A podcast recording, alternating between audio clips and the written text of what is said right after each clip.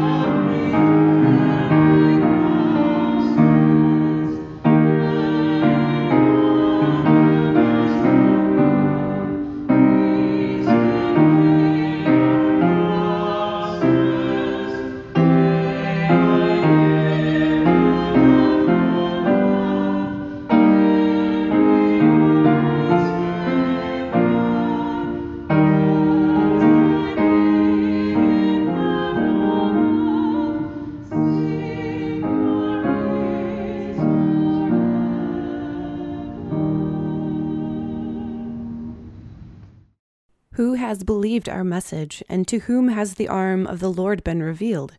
He grew up before him like a tender shoot, and like a root out of the dry ground. He had no beauty or majesty to attract us to him, nothing in his appearance that we should desire him.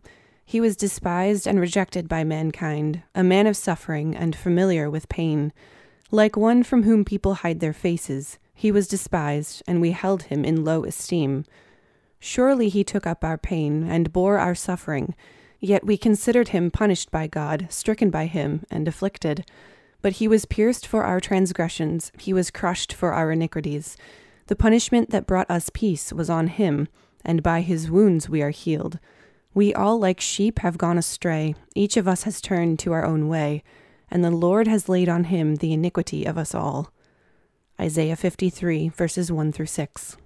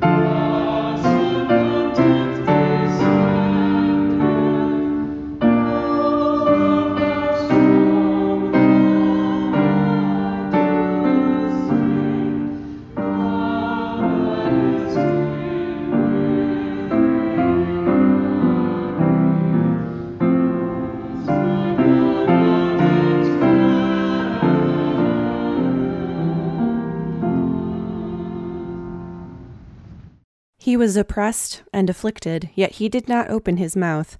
He was led like a lamb to the slaughter, and as a sheep before its shearers is silent, so he did not open his mouth. By oppression and judgment he was taken away. Yet who of his generation protested? For he was cut off from the land of the living. For the transgression of my people he was punished.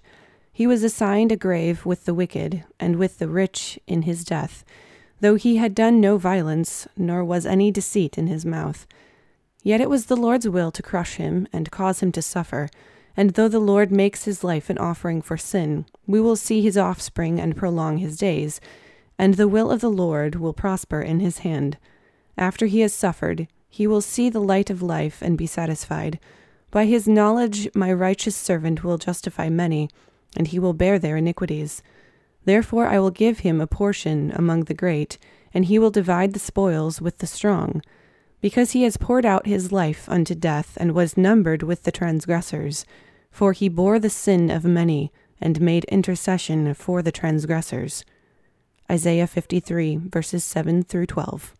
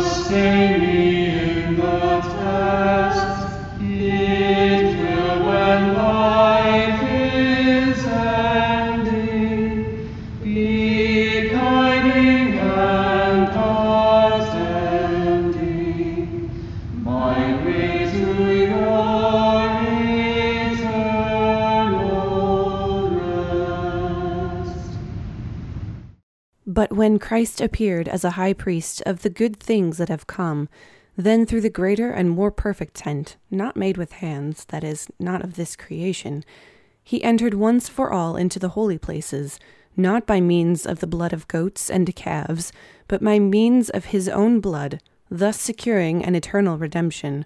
For if the blood of goats and bulls and the sprinkling of defiled persons with the ashes of a heifer sanctify for the purification of the flesh, how much more will the blood of Christ, who through the eternal Spirit offered himself without blemish to God, purify our conscience from the dead works to serve the living God? Hebrews 9 11 through 14.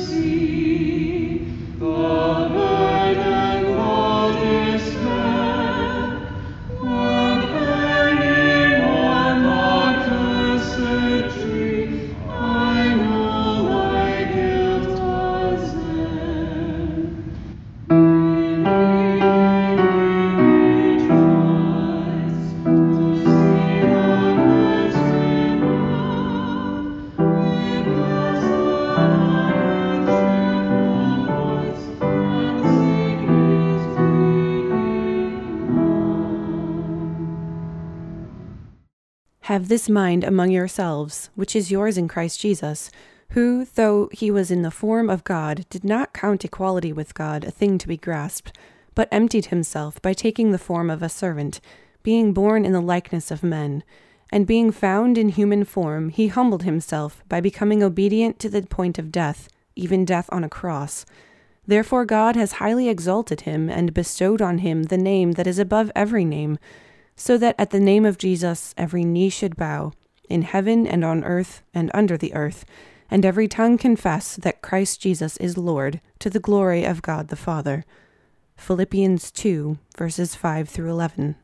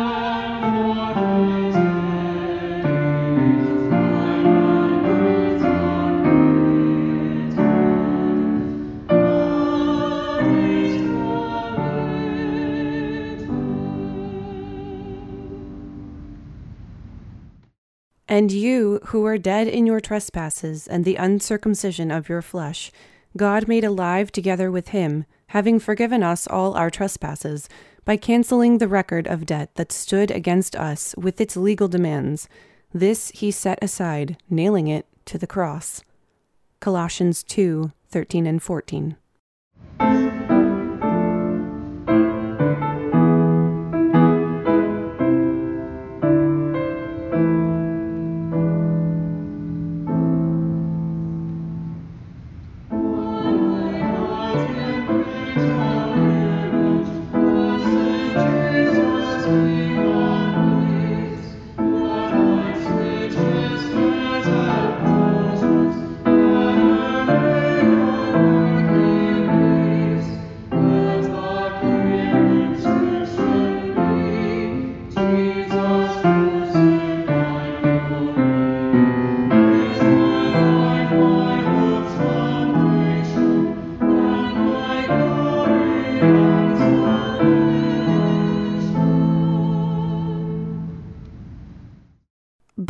Far be it from me to boast except in the cross of our Lord Jesus Christ, by which the world has been crucified to me, and I to the world.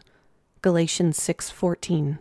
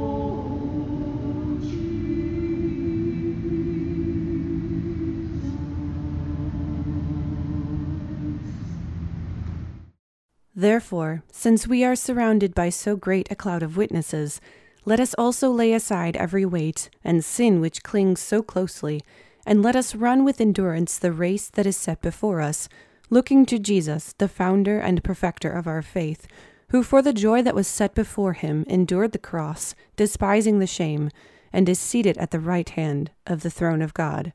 Hebrews 12 1 and 2.